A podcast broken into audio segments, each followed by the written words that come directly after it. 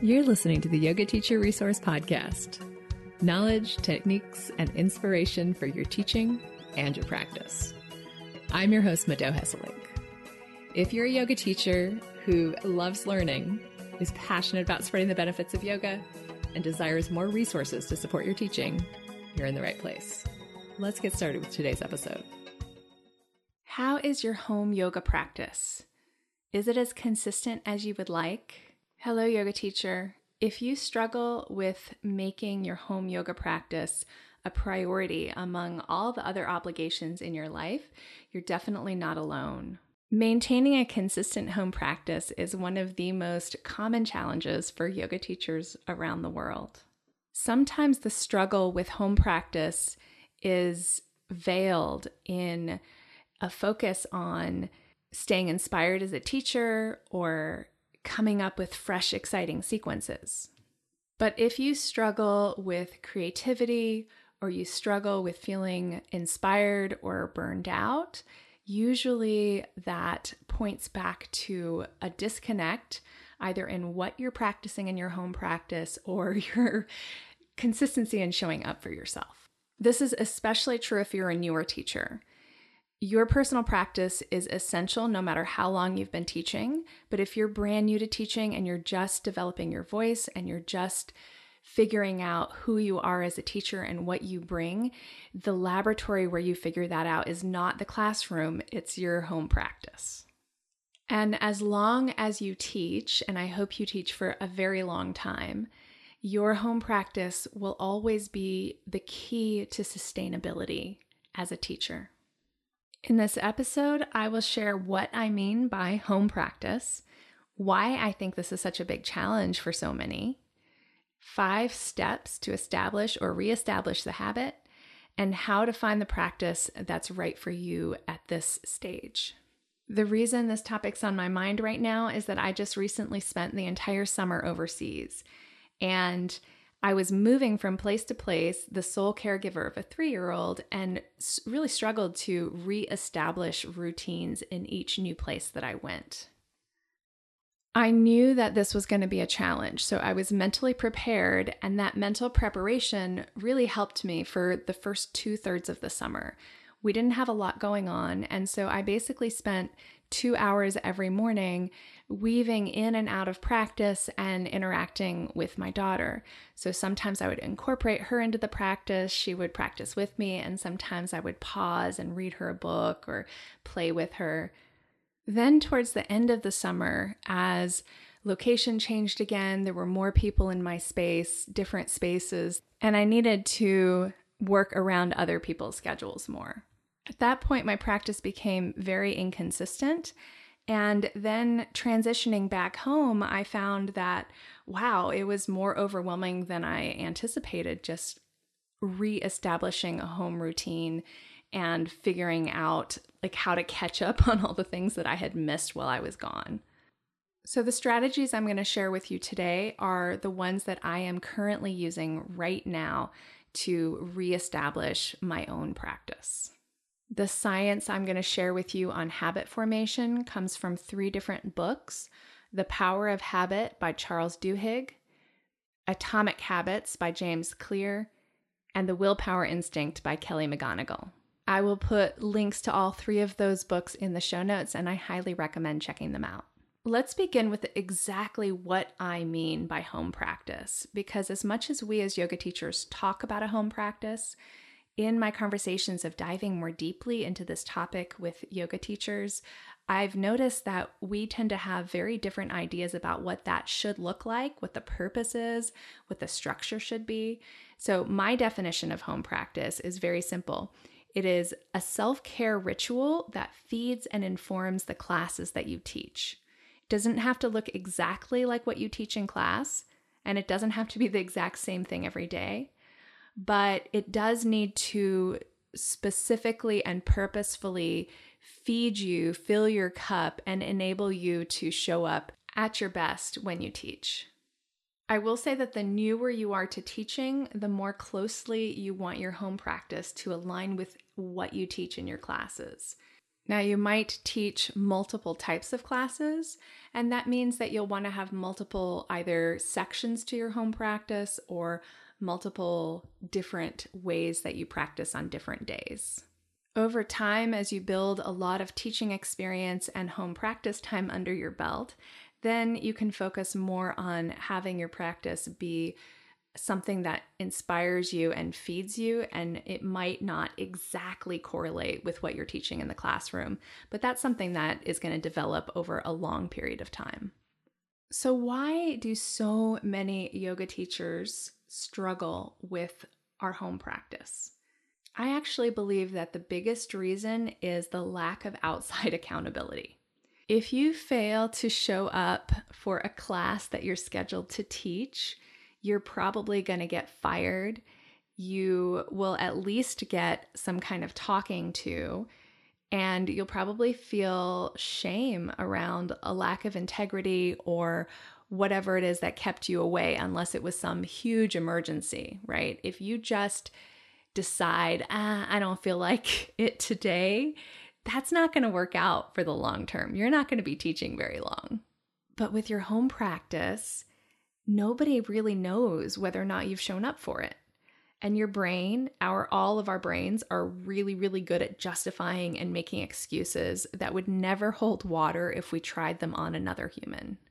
I also think that there may be a part of us that believes that we don't really need home practice in order to be an excellent yoga teacher, that maybe we can just go to other classes and be led and learn from that.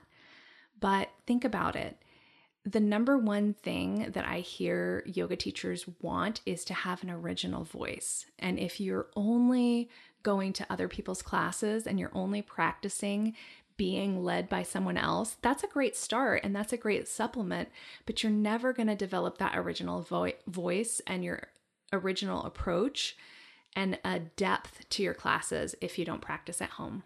In addition to not having outside accountability, and perhaps not fully having a strong motivation towards the home practice. There's also a challenge with the level of reward that we receive from the home practice. The fastest and most powerful functions of our brains are associated with survival. When we're trying to develop a habit, there needs to be some kind of immediate reward and the most powerful immediate rewards are associated with survival. If you show up at a class and you teach and you get praise from your students, your brain associates that with, oh, I'm going to survive as a yoga teacher. And the lack of getting paid, if you don't show up to teach and perhaps getting fired, that is associated, understandably, with danger, a potential that you might not survive even though the skills and the mental state that you receive through your home practice does end up having a direct relationship on your success as a yoga teacher, the connection is not direct enough for that ancient part of your brain to make the connection. It's too much in the forebrain in the areas of logic and forethought and predicting the future. So, I believe that these are the reasons why yoga teachers struggle so much with their home practice lack of accountability, lack of motivation, and lack of a immediate survival related reward. Now that we understand why it's a struggle, we can use some of the recent science around habit formation to help us overcome some of these challenges. There are five basic steps to developing a home practice that sticks. I'll introduce them right now and then I'll go over them each in more detail. The first is intention. Second is time, which includes both frequency and duration. The third is trigger. The fourth is reward. And the fifth is accountability. Intention is the seed for that desire for practice. It's about making sure that you're clear about why you want to practice. What's your true motivation? Is it about becoming a better teacher, staying inspired, filling your own cup, managing your mind? You can definitely have more than one intention for your practice, but notice if there are some that you feel like you should have as an intention because it sounds good, and notice if there are some that really resonate for you on an emotional level.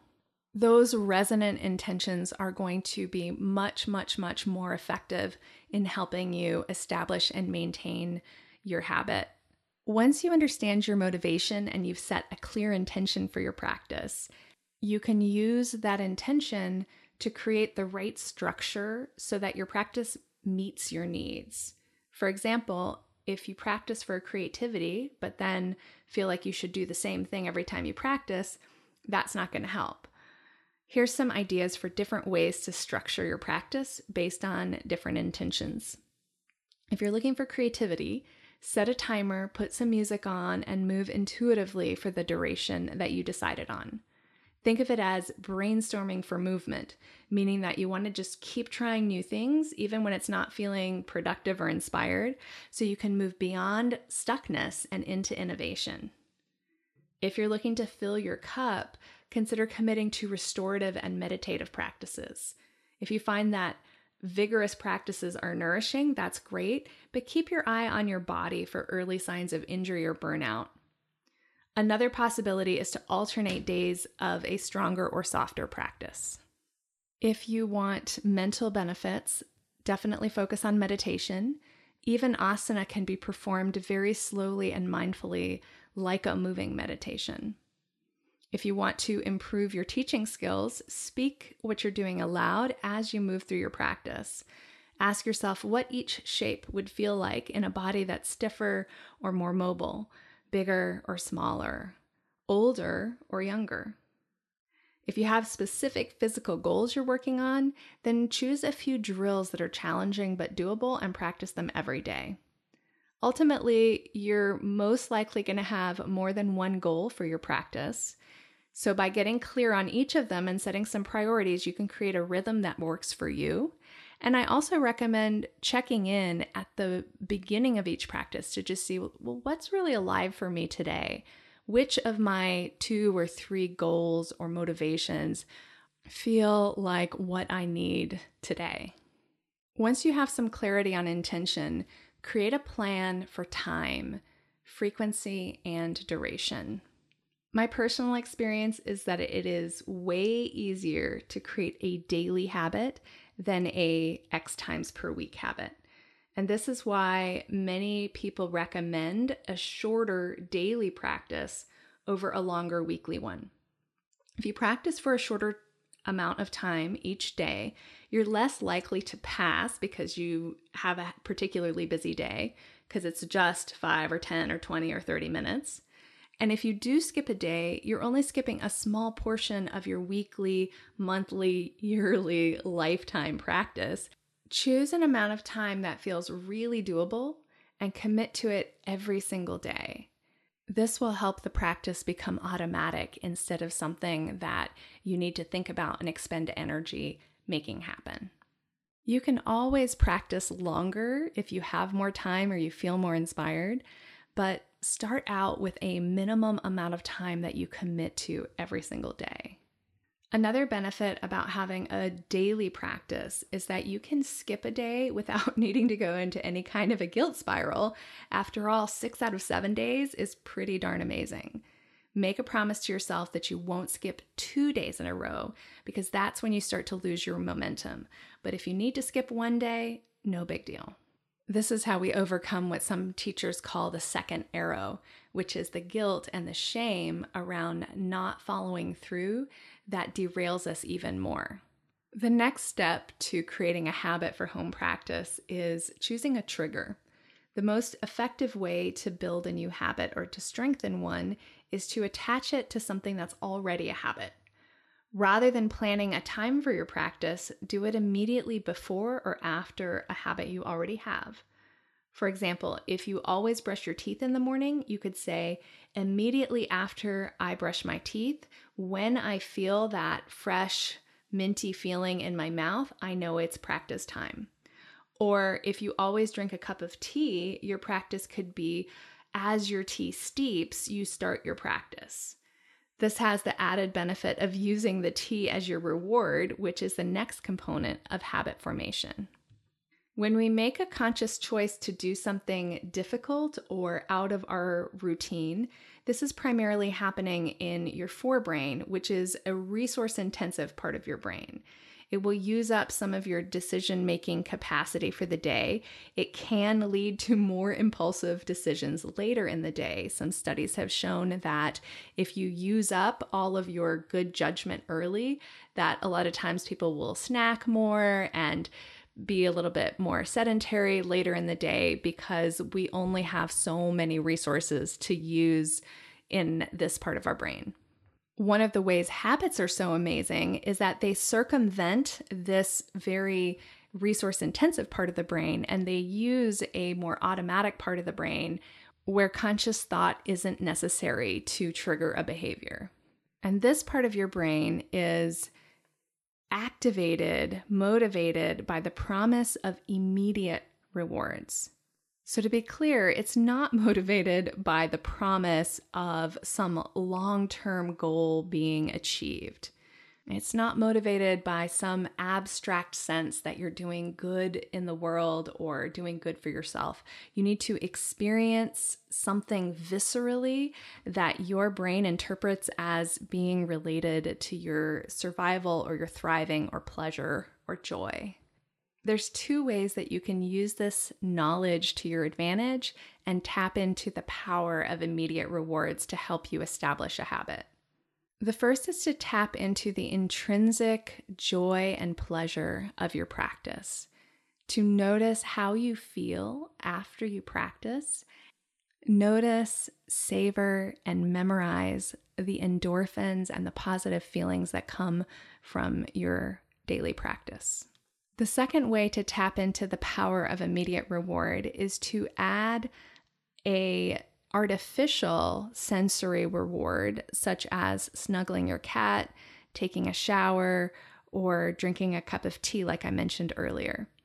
The artificial reward, I think, takes a little bit longer to establish and it's important to be consistent.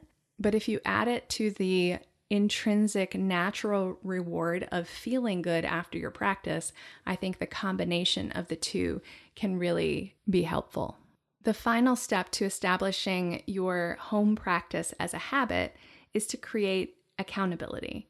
You can enlist a fellow teacher, a friend, a family member to check in with you about your practice you can make it more compelling by paying a fine each time you miss your practice. Okay, I know that is a lot, but think of all of these different steps to establishing your home practice as the investment that you're making to make your home practice effortless. If you put all of these steps into place, I'm confident that anyone can establish a strong and consistent home practice. If you're intrigued by some of the information that I shared about how the brain functions, I hope that you'll check out the books that I mentioned earlier. And please be gentle on yourself in this journey of establishing the practice because it is there to feed you and to help you grow and to help you thrive as a human being and as a yoga teacher. Remember that this is not about your virtue or your value as a human being. You are 100% worthy exactly as you are, with or without a practice. And I want you to choose a practice because it makes your life more functional, because it makes your brain work better and it makes your body more at ease and it makes your classes more amazing. Please be as kind and patient with yourself as you are with your students. That's all for this week. I just want to remind you, in case you're not on my email list yet, that I send out a list of 100 yoga class theme ideas to all the yoga teachers who sign up for my email list. Then I keep sending out amazing bonus content for this podcast and little goodies, articles, resources. So if you're not yet on the list, I would love for you to sign up at teachingyoga.net slash join. As always, thank you so much for listening all the way through. Thank you for the work that you do as a yoga teacher. And please remember to make time for your personal practice.